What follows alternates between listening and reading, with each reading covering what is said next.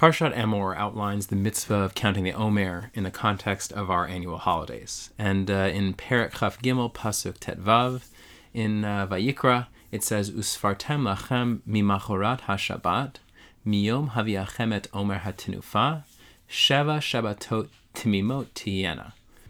And you will count for yourselves on the day after the Shabbat, which refers to the first day of Pesach, from the day that you bring the Omer wave offering, seven complete weeks.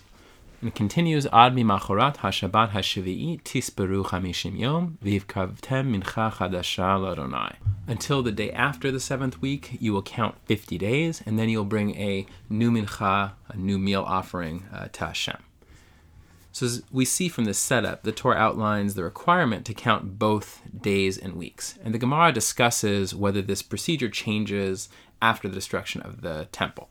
So this is a Gemara Menachot, Samach Vav Amid Aleph, and it says Gufa Amar Abaye, Mitzvah Lamamne Yome, Mitzvah Lamimne Shavue. So the Gemara analyzes this mitzvah, and Abaye says that it's a mitzvah to count both days and a mitzvah to count weeks.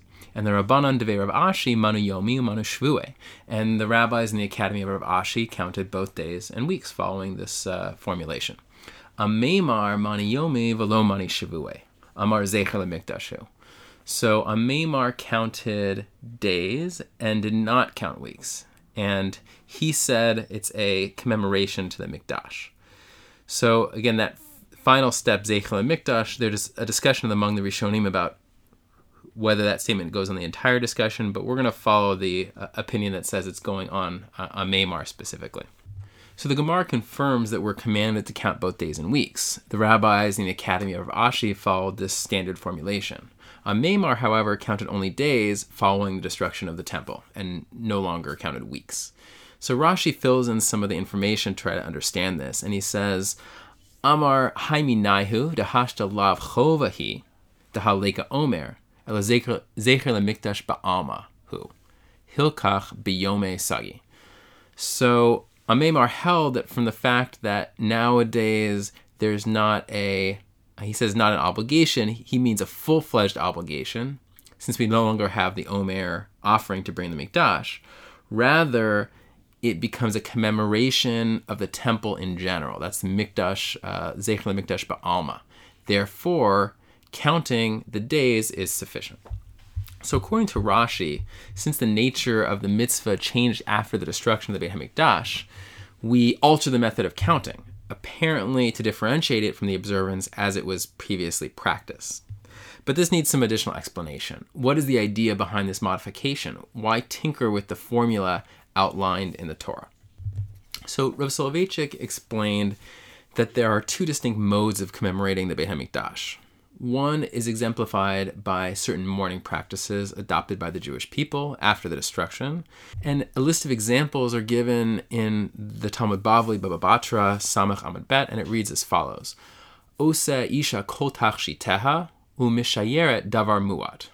A woman makes all her uh, adornments, but she leaves off some something small. Maihi, what is that? What's an example? Amarav Bat Sidah. So he says an example is leaving a certain uh, patch of hair on the temple, which might normally be uh, removed. Shneimar, as it says, we have this famous pasuk: "Im eshkachich Yerushalayim tishkach yimini titbak lishoni lechiki," etc. So, if I forget you, Yerushalayim, let my right hand uh, no longer uh, kind of function the right way. Let my tongue uh, be stuck to the roof of my mouth. So the Gemara continues, "My al rosh simchati." So what is on the head of my uh, my joy? Rav Yitzchak ze efer maklesh v'rosh chatanim. So this is the ashes that we may be familiar with that they put on the groom's forehead at a, at a Jewish wedding. So Amar le Rav Papa la Abaye, Hecha manach la, where, uh, so Rav Papa said to Abaye, where is it placed exactly? Bimkom tefillin, in the place of the tefillin, shneemar, lasum la'avele tzion latet lahem pe'er tachat efer. So to set up for the mourners of Zion to give them an adornment in uh, in a place of ashes. So they're darting the pasuk in a, in a certain way that hints at this custom. And then the final words that Yeshua adds are B'chol hamit abel al Yerushalayim b'simchata. So anybody that mourns over Jerusalem will merit and see in its joy, Shneamar, as it says, Simchu Yerushalayim, etc. So rejoice with Yerushalayim. So that's one mode of mourning. And um, it's through these acts of mourning that we engage in a commemoration of the Mikdash.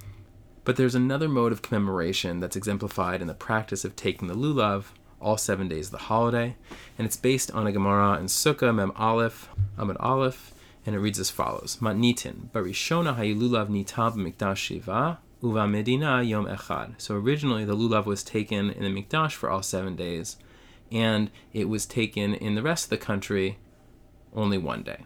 Mishachar Beit Hamikdash, but when the Beit Hamikdash was destroyed, Hitkin Rabban Yochanan ben Zakkai, Shehelulav Nitab Medina Shiva, Zecher Lemikdash. But once the Beit Hamikdash was destroyed, Rabban Yochanan ben Zakkai made a takana, he made a decree that the lulav was taken in the rest of the country all seven days as a zecher, as a remembrance of the Mikdash. And the Gemara analyzes this and it says, Minan Minan land avdinan zecher Mikdash. How do we know that there's an idea of making these commemorations of the Mikdash. Amar Rabbi Yochanan, it seems to be this type of commemoration, perhaps. Amar Rabbi Yochanan da Amar Kra, Rabbi Yochanan defended it with this verse, Ki a'ale arucha lach, umima kotayich er pa'ech, neum Hashem, ki nedacha karulach, tzion hi, doresh ein la. So this translates to, I will restore your health and and uh, heal you from your wounds. So says Hashem, for you were called an outcast. That is Tzion, and there's no one that seeks her. Doresh ein la, miklal debaya drisha. So since the pasuk says that no one seeks her, that indicates to us that this requires seeking, and that's what Rabbi Yochanan was uh, responding to. So the Rav explains these two modes of commemoration. One mode expressed by the verse of Im Ashkachech Yerushalayim, if I forget, if I forget you, O Yerushalayim, reminds us of the incredible loss we experienced as a result of the destruction of the temple.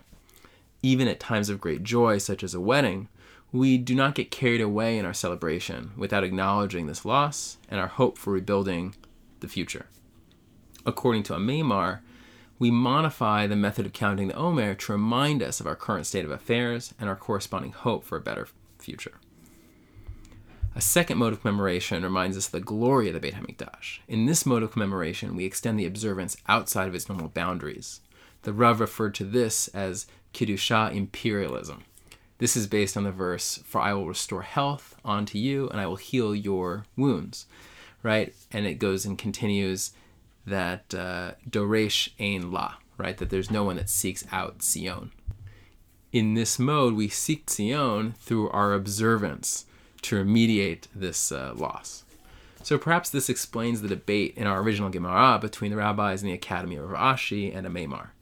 Their debate centered around whether in a post Mikdash world we adopt a modified method of counting to remind us of the destruction. That's Ameimar's opinion that we only count uh, days but not weeks.